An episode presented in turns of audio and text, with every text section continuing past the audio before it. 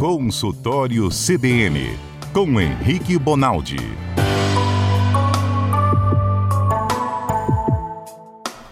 Doutor Henrique Bonaldi é médico, tem uma gentileza extrema conosco do CBN Cotidiano. Às terças-feiras ele vem aqui, abre o consultório para você mandar sua dúvida, sua pergunta, para a gente falar sobre medicina, saúde, corpo humano. O telefone para você participar e mandar uma mensagem para o médico, qual é, Patrícia Valim? 992 994297. Oi, doutor, tudo bem? Ô, Mário, tem, tem um quê de, de sensualidade nessa música, você já percebeu? A Dá sua? impressão que vai entrar uma mulher, uma odalisca dançando. né? Eu não sei Repete aí a vinheta do doutor, repete. Larga pra lá. Não, Ó, ó que beleza, ó. Aí, ó, entra uma mulher com aqueles negócios badulando. E aí, gente? Nada a ver, né? Larga pra lá, vamos eu acho também taradão, hein, doutor? Porque realmente É, eu eu nunca sou percebi melhor isso, como não. médico. Hã? Larga pra lá. Eu sou melhor como médico. Não, não, mas agora eu vou ouvir de novo, que agora eu quero pensar o que o senhor pensou também. Deixa eu ver Não, se eu vejo eu já me arrependi. Não, quero ouvir. Agora, peraí. Vou até eu enxergar uma odalisca aí. Vai de novo. Ó que beleza, ó. É, de fato, é tem, mesmo. tem um swing. É, bicho. Tem um swing fizeram- mesmo nessa vinheta Eu danadinha. tô falando pra você, cara. é, Tô falando. doutor, sou melhor nisso do que eu. Eu já fui bom nisso. doutor Henrique, toda vez que da terça-feira eu saio aqui, eu encontro alguém e falo, rapaz, o negócio é bom daquele médico, hein? Aquele médico é bacana, aquele médico explica direitinho, né? Vez passada foi o Wagner. Martins. Toda vez alguém me para na rua e fala, legal aquele negócio daquele médico na rádio. É pro senhor, viu, que as pessoas falam. É, eu tenho uma galera de gente que, que para na rua agora e não é mais por causa da pandemia, porque estava muito comum parar na rua e falar, você não é aquele médico que tal, tal, tal. Agora é, as pessoas me param na rua e perguntam, principalmente em caixa de banco, quando vê o nome, quando vai pagar, já aconteceu umas três, quatro vezes. Uai, você é o Bonaldi, Henrique Bonaldi, do, da CBN, legal, Ó, que né? legal. Não, o senhor é um sucesso. Doutor Henrique, eu sei que nosso tema é outro, mas a gente nunca obedece tema mesmo. É, a gente estava ouvindo essa história de dois homens que morreram dentro de um carro. Foram encontrados passando mal mortos dentro de um carro no sul do estado. E eu lembro que eu já vi filme que a pessoa, para matar o outro, desmaiava a pessoa, botava dentro do carro na garagem e ligava o carro. É, alguém pode morrer por causa disso, assim, as- aspi- respirando o, o gás carbônico que sai do combustível lá do carro? Opa, se dá. Dá É e, e é uma morte lenta e irreversível, inclusive. O que acontece? A Mas, doutor, toda do morte é irreversível, né, doutor? Também. Não, não, não, não, não, é verdade. Mas eu vou me corrigir, eu vou me corrigir. Ah. A, a irreversibilidade que eu estou dizendo é se você encontrar o cara é, descendo a curva da, da, da- da hemoglobina, nós vamos entender isso agora, Ah, tá. você não resgata mais. O Nossa. sangue que é contaminado pelo, pelo tipo de gás que a queima do combustível gera, ele é um sangue que você não tem antídoto imediato e rápido. Nossa. Você precisa transportar o cara, você precisa de oxigênio, você precisa de, de algumas coisas. Não, o que eu quero dizer é que não basta só tirar o cara, a depender de quanto tempo ele ficou lá dentro, não basta só tirar ele de dentro do carro. Uhum. Porque a ligação que é feita entre a hemoglobina e esse gás, ela é uma ligação muito mais estável, muito mais fiel, muito mais forte do que a ligação que é feita com o oxigênio. Vamos lembrar que a hemoglobina é o que dá cor no seu sangue. Então, se você já, já viu o sangue de algum jeito, ele é vermelho por conta da hemoglobina. A hemoglobina nada mais é do que uma bala soft, lembra da bala soft? Sim. microscópica que carrega como uma bandeja o oxigênio para tudo quanto é lugar que você precisa. Então, tá correndo, eu vou levar para o músculo. Acabou de comer uma feijoada, eu vou levar para o estômago, para o intestino. Tá pensando, fazendo uma prova, eu vou levar para o seu cérebro. E assim vai. A Entendi. ligação entre o CO2, que é o gás carbônico que nós produzimos depois que a gente usa oxigênio, ela é 20 vezes mais fraca do que a do oxigênio, certo? Então o oxigênio é a beleza que seja mais forte porque ela ganha, o oxigênio ganha do CO2. Mas o monóxido de carbono, que é o gás gerado na queima do combustível, que é aquela fumaceira que sai daqueles 1313 na BR, aquilo ali, se você aspirar aquilo, a ligação entre esse gás e a hemoglobina é mais forte no oxigênio, tá entendendo? Tô.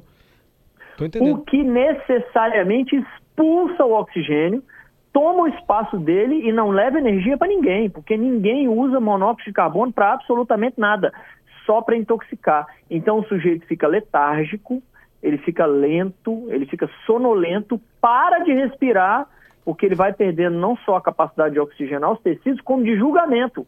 Uma das primeiras coisas que ele apaga é o, é o cérebro. Então é verdade isso. E aí, lá pelas tantas, X hemoglobina, que já foram tomadas pelo monóxido de carbono, o tratamento não é só tirar o cara e botar o cara ao ar livre, não. Você precisa entrar com oxigênio terapia, às vezes precisa até de, de outras terapias. Então é verdade isso aí. Isso aí é um perigo, Mário. É um perigo. Garagem fechada. A minha garagem é fechada, Mário. Você precisa ver o medo que eu tenho. Eu não, eu não desligo o carro depois de fechar o portão de jeito nenhum. Olha que tá cheio de greta, tem uma porta, mas ela não tem, ela não é, ela não é no nada, né? Ela não é no ar ambiente. Então é um perigo isso aí, é verdade. Mas se eu dormir no carro com o ar condicionado ligado, por exemplo, no meio da rua, aí não tem perigo, porque tá saindo para fora o negócio, né? Teoricamente não tem perigo. Se você não tem problema nenhum dentro do seu carro que vai invadir o gás carbônico, teoricamente não tem perigo. Agora vamos lembrar que carro é um dispositivo que funciona pela combustão de um combustível. Então você queima um combustível, sai faísca dentro do motor a cada segundo, milésimo de segundo. Então você não está num ambiente muito agradável para tal, né? Entendi. Então, assim, não é um trem muito confiável. Então a gente nunca deve Mário, dormir dentro de um carro ligado numa garagem. É, nunca. Porque, porque sono, Mário, não é um negócio que foi inventado para você saber que hora que você acorda, com o que, que você acorda, Sim. certo? Então, igual é o, o negócio do gás de cozinha, que você não consegue reagir porque você apaga antes de saber que o gás de cozinha está sendo liberado, o monóxido de carbono é mais ou menos assim. Talvez não dê tempo de você acordar forte o suficiente para reagir, de abrir porta, entender o que está acontecendo. Aquilo, a, a intoxicação gasosa, independente do gás que dá, dá antes de qualquer coisa uma desorientação tremenda. O sujeito não sabe, ele, ele, ele acorda em Nárnia, ele não sabe o que é porta ele não sabe onde que ele está, ele não sabe o que é maçaneta. Então ele não entende mais o que está acontecendo em, em, volta dele, né? Tanto é verdade que isso é um dos efeitos colaterais de quem sofre cirurgia e é induzido na anestesia por aqueles gases.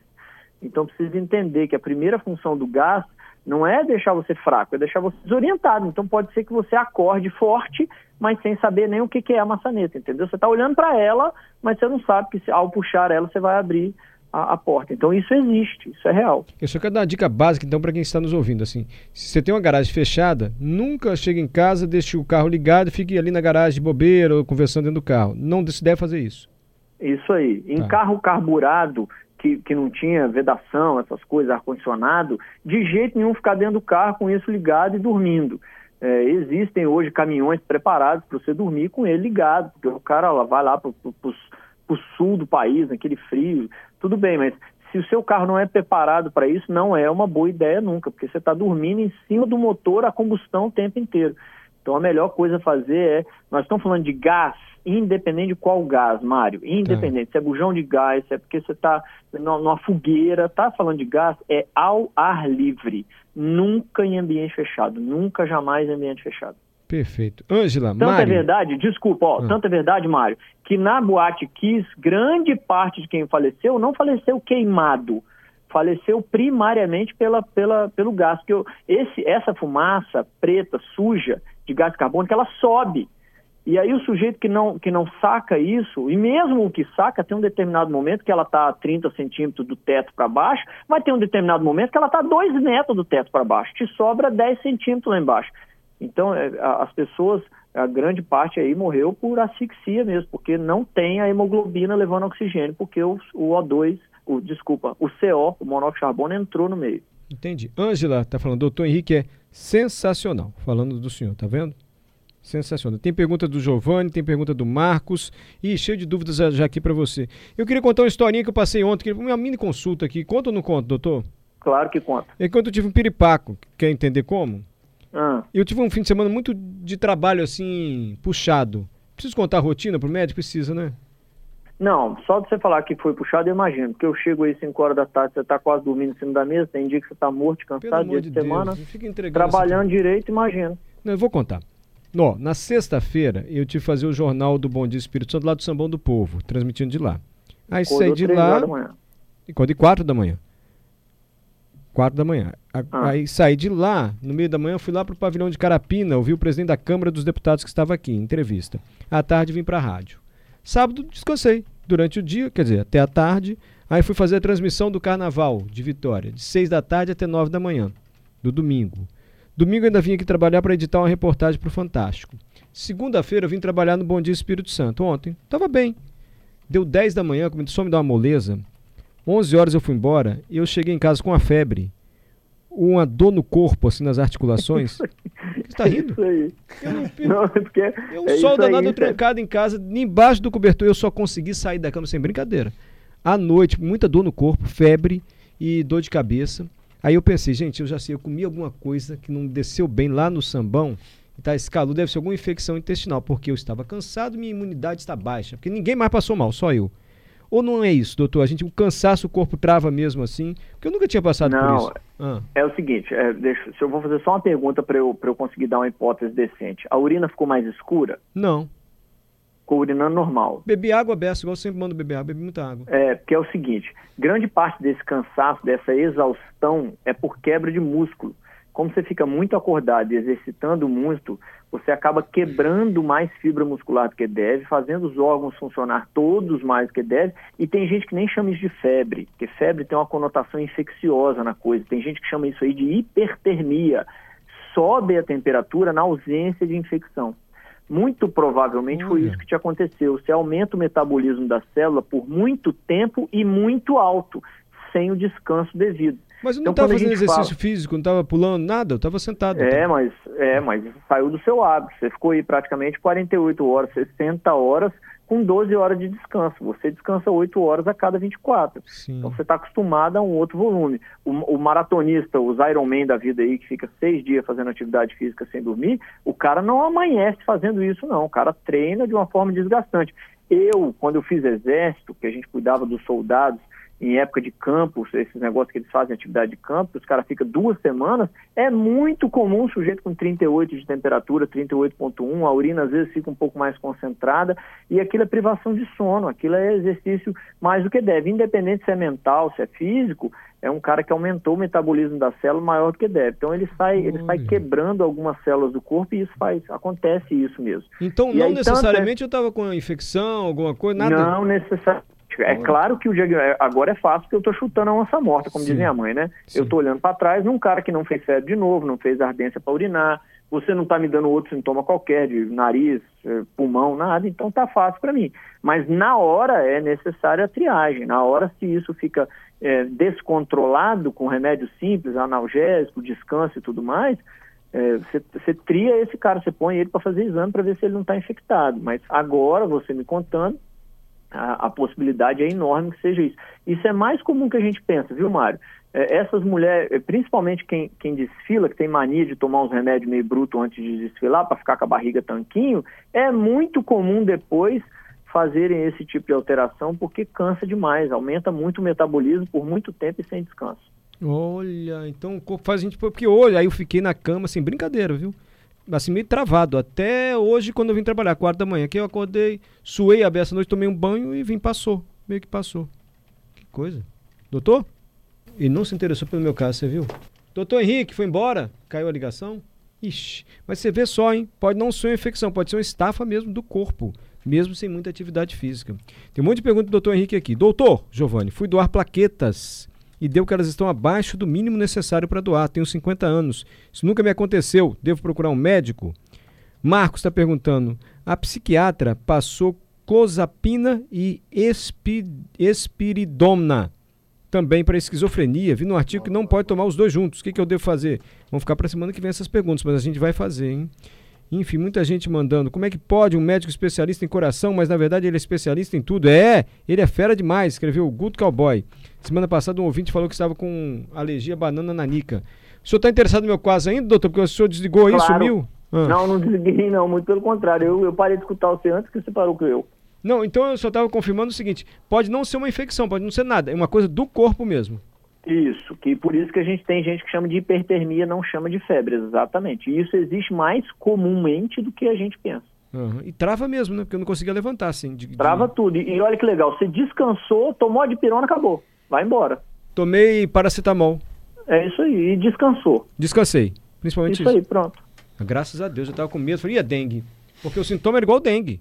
É, exatamente. Graças a Deus, tô bem. Exatamente. E como é que a gente é com o médico, né? Hoje teve exame aqui de medicina do trabalho, não tem? Você acha que eu Ah. contei pro médico? Eu não. Depois vai mandar fazer um monte de exame. Você tá tão bem, nunca tive nada. Tô ótimo, o ano inteiro ótimo. Passei mal ontem. Ele aferiu a 39 pressão de de... febre, fiquei na cama, mas tá tudo bem agora. Tá tudo ótimo, tá Se tudo fosse ótimo. ontem, tava ferrado, né, mano? Oi? Se fosse ontem essa consulta com o médico do Eu tava trabalho. lascado, nem aqui eu tava. Né? Ó, doutor, tem um monte de pergunta. Eu vou fazer uma aqui, deixo as próximas para semana que vem, pode ser? Claro. Que a do Giovanni me parece um pouco urgente. Doutor, Giovanni está escrevendo. Fui doar plaquetas agora. Deu que elas estão abaixo do mínimo necessário para doar. Eu tenho 50 anos e é a primeira vez que isso acontece. É normal? Devo procurar um É. médico? Doar plaqueta que está no sangue. Igual o doutor já explicou o que, que tem no sangue, É. hein, gente? Giovanni, é o seguinte, o nível para doação, ele é um nível acima do normal, inclusive. Você, você tem que ter mais plaqueta do que geralmente é indicado para você conseguir doar a plaqueta. Mas presta atenção, a qualquer alteração, isso é motivo para ir no médico, claro. Porque vamos dizer que ela não esteja baixa, abaixo do normal, mas ela está baixa para não doar o sangue, já é motivo para você falar assim, opa, por que, que eu aos 50 anos, sem absolutamente nada, não consigo doar plaqueta? Então é melhor passar no médico para o cara te falar, relaxa, você é um cara com essa plaqueta, constitucionalmente você foi feito assim, mas não se preocupe, do que você ficar em casa e essa plaqueta baixar, inclusive, até o, abaixo do limite da normalidade, porque você não procurou o médico um dia, então não faz isso não. E plaqueta é igual a coagulação, quem tem plaqueta baixa coagula mal o sangue, ou seja, sangra por mais tempo a qualquer sangramento. Então não bobeia não, vai lá no médico e pergunta, ó, esse nível aqui é doença, não é doença, o que, que eu tenho, me ajuda aí, o cara vai te orientar. O melhor médico para isso é o hematologista, mas um bom clínico também resolve seu problema. A gente perde plaquetas com o passar dos anos, doutor? Diz que está com 50 e é a primeira vez que isso acontece. Antes não tinha não. Não, né? não, não, não, não é, não é um, um dogma, não é igual cada o sujeito depois dos 50, 55 anos, ele reduz quase um centímetro por ano, né? Isso é Uhum. normal. Não, a redução de plaqueta não é normal. Eu tenho paciente com 90 anos de idade que tem 400 mil de plaqueta igual. Uhum. Tem uma outra pergunta aqui, mas eu não sei se o senhor vai conseguir responder. É, o Marcos, isso foi um psiquiatra e passou para ele clozapina e espiridona. E ele viu que esses remédios não podem estar combinados, o que, que ele deve fazer, enfim. Mas é caso de psiquiatra, né, doutor? É, e outra coisa, presta atenção. Se leu a bula, você não toma remédio nenhum. Se você ler a bula do Lufital, você fala, minha Nossa Senhora da Penha. Então, as, as medicações, ela tem que estar escrito 100% o que tem, ainda que tenha sido um efeito colateral que deu em um em cada 300 mil que tomou o santo negócio. Então, é, ou você confia no seu psiquiatra, ou se já partiu da premissa de que ele não está fazendo a coisa certa, procura uma segunda opinião. Não, liga- não adianta ligar para o mesmo, porque o mesmo vai te reafirmar, a não ser que você tenha uma história com esse cara. Liga para o mesmo e fala, nego, o que, que você aprontou aqui que você está me passando dois? Ele vai te explicar o porquê dos dois, certo? Certo. Isso, isso para qualquer coisa, Mário, para remédio de pressão, para remédio para diabetes, para remédio para asma. Deu dois e você está preocupado com isso, chama interação medicamentosa. Isso é um assunto importante, super discutido na medicina, e o cara que forma médico hoje, o, pouco do mínimo que ele tem que saber é isso aí, interação medicamentosa, ele tem que saber. Então o cara tem que ser- ser capaz de te responder. Se ele já te respondeu, você continua com dúvida, troca o cara e vê uma segunda opinião. Não tem problema nenhum isso não, isso faz parte da medicina. Ah, cinco horas, já está na hora de terminar. Chegaram outras dúvidas aqui. Vamos deixar para no próximo quadro, doutor. E aí eu queria perguntar para você de energético também, que eu vi muita gente tomando energético para ficar acordado no carnaval. E já vi gente falando, ó, para quem tem mais de 45 ou 50, esse negócio de energético pode dar taquicardia, hein? Você vai ter um É isso pra- aí. Mas você explica semana que vem, pode ser? Estaremos juntos. Obrigado, doutor. Vou terminar de novo com sua vinheta sensual. Você quer? Tchau, gente. Vamos com Deus.